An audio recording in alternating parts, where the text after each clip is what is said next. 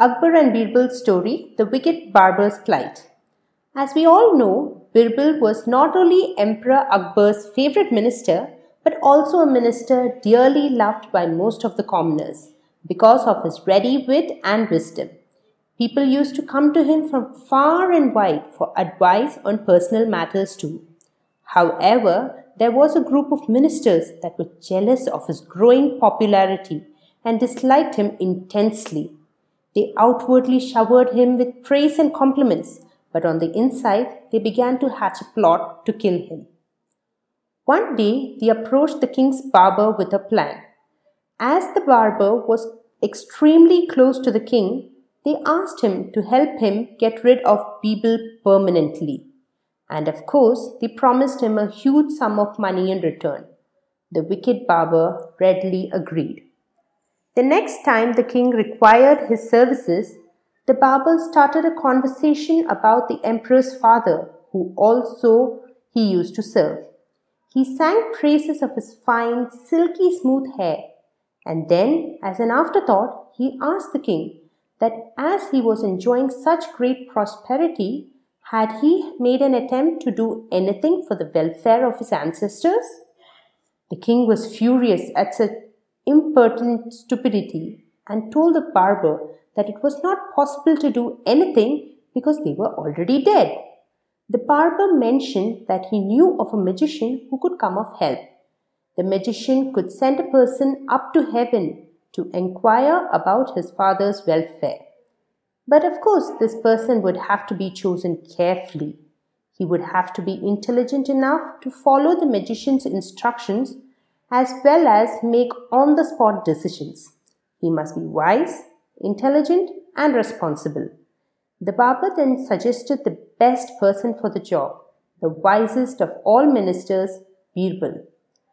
The king was very excited about hearing from his dead father and asked the barber to go ahead and make the arrangements immediately.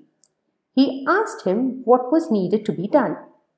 The barber explained that they would have to take Birbal in a procession to the burial grounds and light a pyre. The magician would then chant some mantras as Birbal would ascend to the heavens through the smoke. The chanting would help protect Birbal from the fire.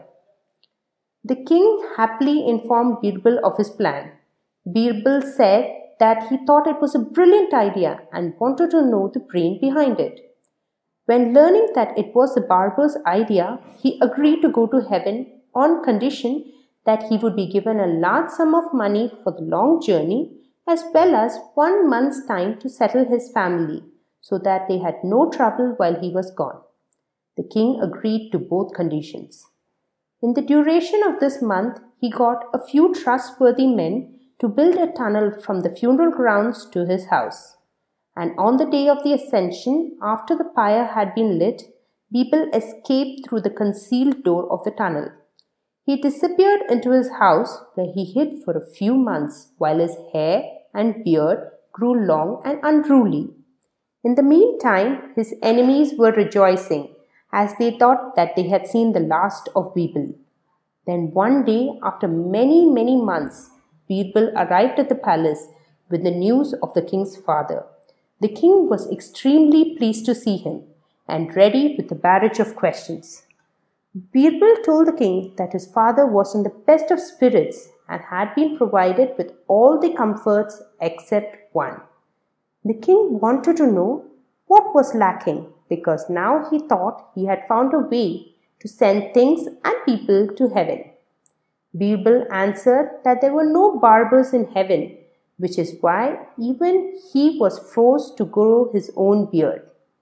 He said that his father had asked for a good barber. So the king decided to send his own barber to serve his father in heaven. He called both the barber and the magician to prepare to send him to heaven. The barber could say absolutely nothing in his own defense as he was caught in his own trap. And once the pyre was lit, he died on the spot. Nobody dared to conspire against Birbal again.